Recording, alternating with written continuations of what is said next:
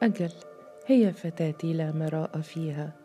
ولئن خشيت حبا فإنما هذه الفتاة التي يحق لي أن أخشى حبها وأخشاها. سنحت هذه الخاطرة في حدث همام مع سنوح سارة في أول الطريق طفرة واحدة. وكان همام ممن يقيسون ارتقاء المرأة بسلوكها في مسألة المواعيد. فأبغض النساء إليه المرأة التي تحسب سرور الرجل بلقياها سببا كافيا لتنكيده بالانتظار وتقديره بالإبطاء في الحضور إلى الموعد. ولو كان في وسعها أن تسبقه إليه. وعندها أنه ما دام راغبا في لقائها فلا يصح أن يهنأ بهذه الرغبة خالصة ويسعد بهذه المتعة صافية. وعليه أن يبذل ثمنها نكدا لا ضرورة له وغصة لا حاجة إليها وهو صاغر راغم يحرق الإرم ولا يعرف له حيلة غير الإنابة والتسليم وإلا فماذا هو صانع. وجواب ماذا هو صانع يختلف باختلاف الرجال واختلاف أنواع الهوى أما جوابها عند همام فهو الانتظار خمسة عشر دقيقة على الأكثر. ريثما ينقضي أقصى المدى المفروض لاختلاف الساعات في التقديم والتقدير. ثم ينصرف ولا يسأل عن العاقبة إلا إذا اتضح له بعد ذلك أن العذر مقبول. فلما رأى سارة وهو يراقب الطريق من وراء النافذة قد أقبلت في أول الطريق قبل الموعد بدقيقتين أو ثلاث. ولاحظ للمرة الثانية أنها تتحرى الدقة في رعاية المواعيد. فرح بمعرفتها ورحب بالعلاقة بينه وبينها. وأوجز أوجس في حينها أن تنشب هذه العلاقة جذورها في فؤاده فيتبعها ما لا ما لا بد أن يتبعها من لواعج ونكبات وفواجع. وأيقن أن هذه الفتاة تفهم كثيرا جدا لأن الفتاة التي تفهم أن لها قيمة غير قيمة الدلال المصطنع وأن العاطفة أنفس من أن تشاب بالتنكيد والتقدير لغير داعي لهي صاحبة ذكاء مطبوع يفقه قيمة الزمن وقيمة الشعور وقيمة السرور. ولا يقتصر ذكاؤها على النظر على عقربي الساعة لإدراك الميعاد. وفي الحق. أن سارة قد بهرت همام بأشياء كثيرة في أول زياراتها لمنزله غير رعايتها للمواعيد. فلو كانت تعرف ما يروقه ويستهويه من النساء معرفة تفصيل وتدقيق لحسب أنها تجوز امتحانا عسيرا وتتعمد أن تخرج منه بالتزكية التي ليس بعدها تزكية والشهادة التي ليس فوقها شهادة. هو قليل المرح فيروقه من المرأة أن تكون مرحة بغير تكلف ولا مبالغة. ويسمي المرح الذي يزين المرأة ويشوق الرجل مرحا موقعا. تشبيها له بالغناء الذي ينطلق انطلاقا وينبعث انبعاثا ولكنه يقف حينما يحس. يحسن بها الوقوف ويسكن حينما يطيب منه السكون.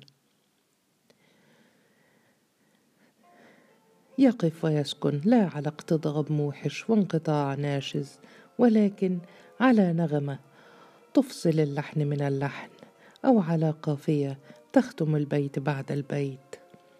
فهو الوقوف الذي يريح ويشوق ويزيد لذة الإيقاع وطرافة السماع.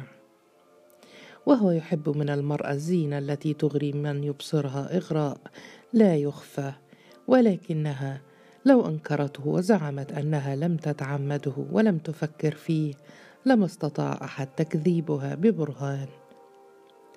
وهو يحب المرأة التي تدرك الفكاهة وأكره, وأكره التي تتخذ من فكاهتها صناعة أو معرضا مفتوحا في كل ساعة. وأقرب دليل عنده على اتفاق المزاجين هو دليل نيتشه الذي يقول إن الضحك من نكتة واحدة هو العنوان الواضح على تقارب الضاحكين في المزاج والتفكير. وما انفصل اثنان بفاصل هو أبعد من ابتعادهما في تمييز النكات. وهو يحب ربة البيت التي تكون أول خادمة فيه لأنها سيدته الوحيدة ويحتقر المرأة التي تأنف من تلويس يديها في مطبخها كما يحتقر الرجل الذي يأنف من تلويس يديه في حقله أو حديقة داره وهو يحب المرأة التي تستطيع أن تكون أن تكون في بعض الأوقات إنسانا بمعزل عن الأنوثة والذكورة فلا تكون الأنوثة الحيوانية هي كل وظيفتها في الحياة. ولقد تجلى له كل أولئك من سارة في أقل من ساعة يوم جاءته في أول زيارة. جاءته في زينة تلفت العين إلى كل مزية في جسدها ولا تلفت النظر إلى عيب في نفسها. ولم يكد يستقر بها المجلس حتى نهضت إلى أساس الحجرة تضعه في مواضعه التي تهواها. وإلى جوانب البيت تعيد تنظيمه على النحو الذي تود أن تراه. وإلى المطبخ تجول فيه بنظرة فاحصة تدرك لأول وهلة كيف طهيت كل صفحة وكيف أعدت كل طبخة وكيف لوحظت النظافة في التحضير والغسل والتجفيف وحان وقت المائدة فقدم لها الديك قائلا هذا اعتراف بفضل الديك في تعارفنا وتمهيد محادثتنا الأولى. فما أسرع ما قالها حتى بادرته متهافتة. لا أحب يا صاحبي أن تعرف لي فضلا على هذه الطريقة. فطرب للنكتة ووجم في وقت واحد. ولو كان يتوقع عند فتاة صغيرة هذه الفك... الفكاهة الماضية لاحترس بعض الاحتراس ولكنه فاجأته بها. فوجم ولم يسعه إلا أن ينقذ نفسه وهو يرد فبشيء من التلعثم. إن كنت لا تأبين أن أمزجك بدمي ولحمي وأن أجعلك جزءا مني فالطريقة لا تهم. وأنت أكلة شهية تطيب لي بغير حاجة إلى السكاكين والقدور. وكان حديثهما على المائدة وقد استغرقت ساعتين على هذه الوتيرة. من أمتع وأفكه ما تكون أحاديث الموائد.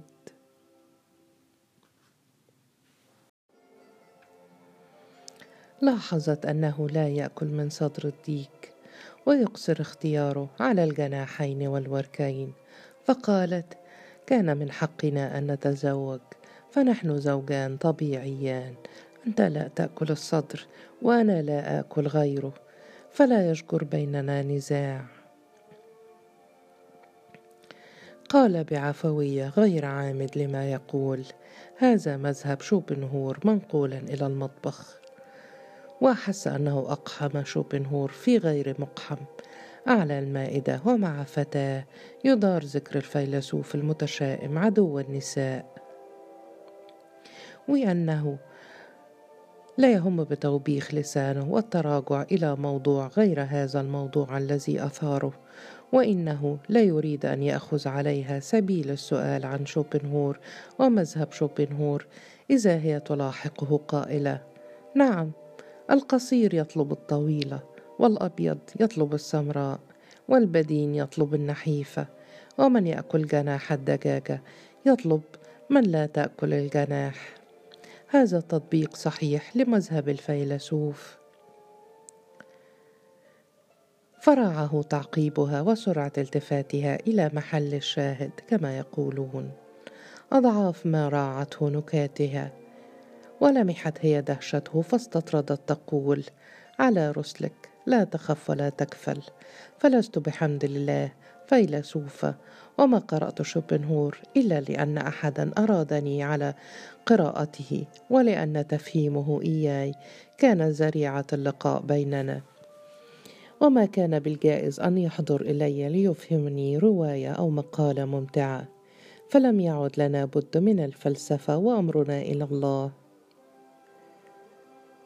فأغرق همام في الضحك لأنه تخيل شوبنهور العظيم بوجهه العبوس وعينيه الظريفتين تبرقان من الحرد والسخرية وهو يسمع بأذنيه كيف انتقمت منه امرأة وهزئت به وسخرت فلسفته سخرت فلسفته لغرامها.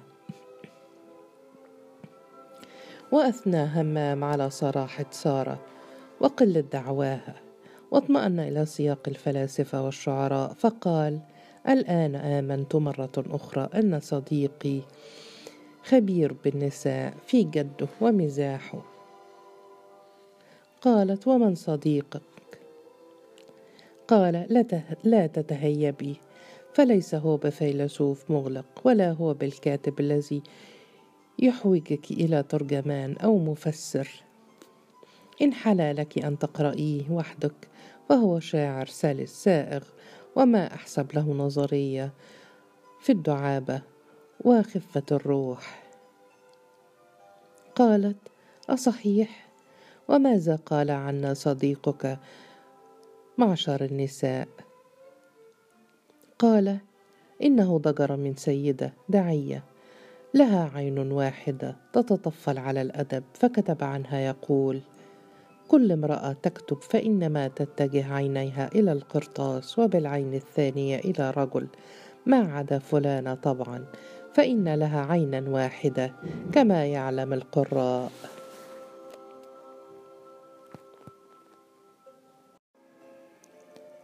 فراقتها غمزة الشاعر للمرأة الداعية وقالت أما من جهتي أنا فإني لأقر وأقسم بين يديك وبين يدي الله أن صديقك لظريف وأنه لصادق فما تقرأ المرأة إلا عن رجل أو بسبب رجل وكل ما عدا ذلك كذب وادعاء.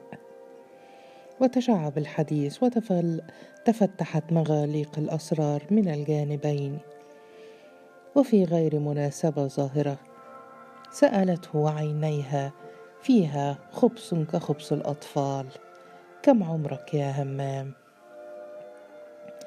قال همام دعي هذه المحرجات يا بنيه فإن أبيت إلا الإلحاح فسأخبرك على شريطة واحدة وهي أن تخبريني أنت.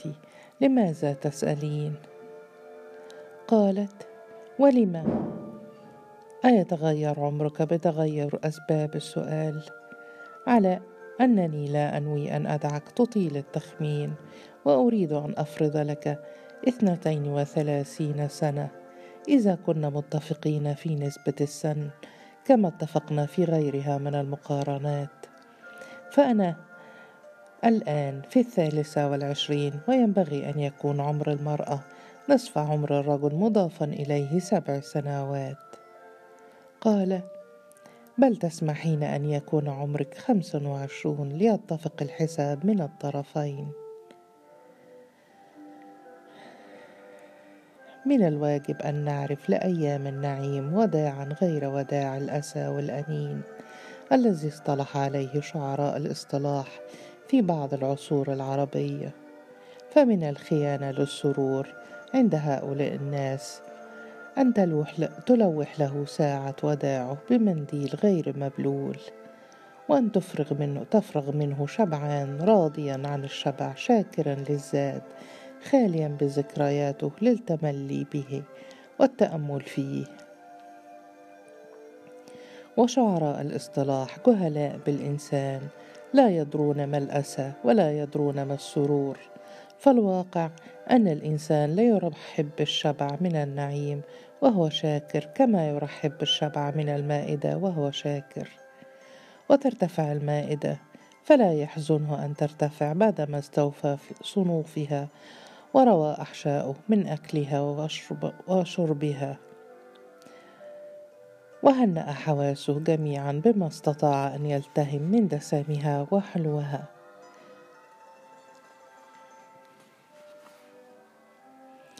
ومن شبع من الروضة زهرا ولونا وأريجا وظلا فلا بد أن يشوقه أن يغمض عينيه ليشبع منها خيالا ومراجعة. وضع لها صورة مجملة يتأملها ويستبقيها ويفسح لها مكانا من متحف النفس تأوى إليه أبد الآبدين. بنجوى عن الواقع وطوارق الأحداث. انتهى السرور الظاهر فليبدأ السرور الباطن وذهب السرور العابر فليبقى السرور الدائم. وتم السرور الذي يملكنا ويؤثر فينا. فلننظر في السرور الذي نملكه ونؤثر فيه. وهكذا ودع همام يومه شبعان جد الشبع قانعا أو فيما يكون أوفى ما يكون القنوع. مستريحا إلى الوداع كما يستريح الشاكر المكتفي. لا كما يستريح السائم الملول. وأغمض عينيه على فراشه تلك الليلة يستعيد ويستجمع ويستمرئ ويتحدى النوم وهو مقبل إليه. أيها النوم أتحدى أحلامك ان تعطيني فوق ما أخذت اليوم في صحو اليقظة وأنا كاسب الرهان على الحالين. وتوالت المواعيد بعد الزيارة الأولى على تباعد بينهما. في مبدأ الأمر ثم على تقارب يوشك أن يكون بلا انقطاع. إلا أنهما اتفقا على أن ينذرا سحابة يوم الجمعة لخلوة كاملة لا مشاركة فيها ولا يعوقهما عنها عائق. فيوما على رمال الأهرام لأنها تريد أن توقظ الفراعنة. ويوما على القناطر الخيرية لأنها تريد أن تحاسب النيل العتيق على عرائسه الغريقات. ويوما على زورق بين روض الفرج والروضة. ويوما في حلوان عند آثار سقارة. ويوما في صحراء الماظة ويوما في جوار عين شمس والمطرية. فإن لم تكن رياضه خلاء فعقوف في المنزل من الصباح إلى المساء. وذلك أمتع الأيام. يخلو المنزل نهارا فلا طاهي فيه ولا خادم ولا نزيل غير سارة وهمام. وقد جعل خدمة المنزل في ذلك اليوم شعائر مقدسة كالشعائر التي يتولاها الكهان. فهما يتبركان بها ولا يخجلان منها وهي في يدها المكنسة وهو في يده سكينة التخريط أو هي تمزج الحلوى وهو يقلب الآنية على النار أو هي تملأ الأطباق وهو ينقلها إلى المائدة حتى إذا حان وقت الطعام. مثلت إلى جانب المائدة في وقار وخشوع وقالت انتهى دور الخادم الخدمة فتفضلوا أيها السادة. وتتسرب إلى المنزل أنباء الأصيل بالاستقراء لا بالمشاهدة في معظم الأيام. فيقرآن أو يسمعان بعض الأغاني أو يلعبان الضمنة قليلا وهي لعبة تحزقها سارة. ويعتقد همام أنها أصح الألعاب وأشدها وأشدها مطابقة للحياة. فالشطرنج والضمنة لا يعولان على الحيلة وكل شيء فيهما مكشوف بعد ذلك. والنرد يعول على المصادفة والذكاء وكل شيء فيه مكشوف بعد ذلك. والورق إما مصادفة وإما صراع قلما يشبه صراع الحياة. أما الدمنة ففيها حساب للمصادفة وفيها حساب للتدبير وفيها حساب لليقين وفيها حساب للظنون وفيها حساب للغيب الذي تجهله أنت وخصمك.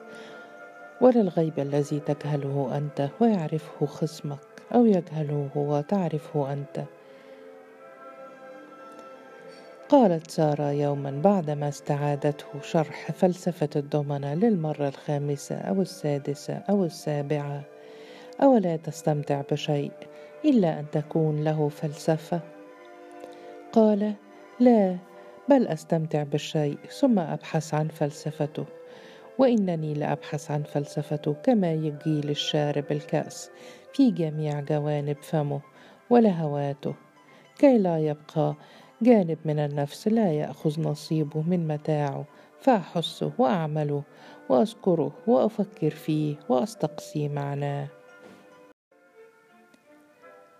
وأمثال هذه الأسئلة كانت تصدر منها كما يسأل الصبي أباه الشيخ في دالة ومحبة أو كما يفتش المالك منزلا دخله واستولى عليه فراح يسأل عن كل صغيرة وكبيرة فيه. فما كان في تلك الأسئلة فضول غريب ولا تهكم ولكن السائل والمسؤول عنه هما جزء من مكان واحد تدور عليهما أسواره وتحتويهما جدرانه ويتفقد فيه من يشاء ما يشاء ولا فضول ولا اقتحام.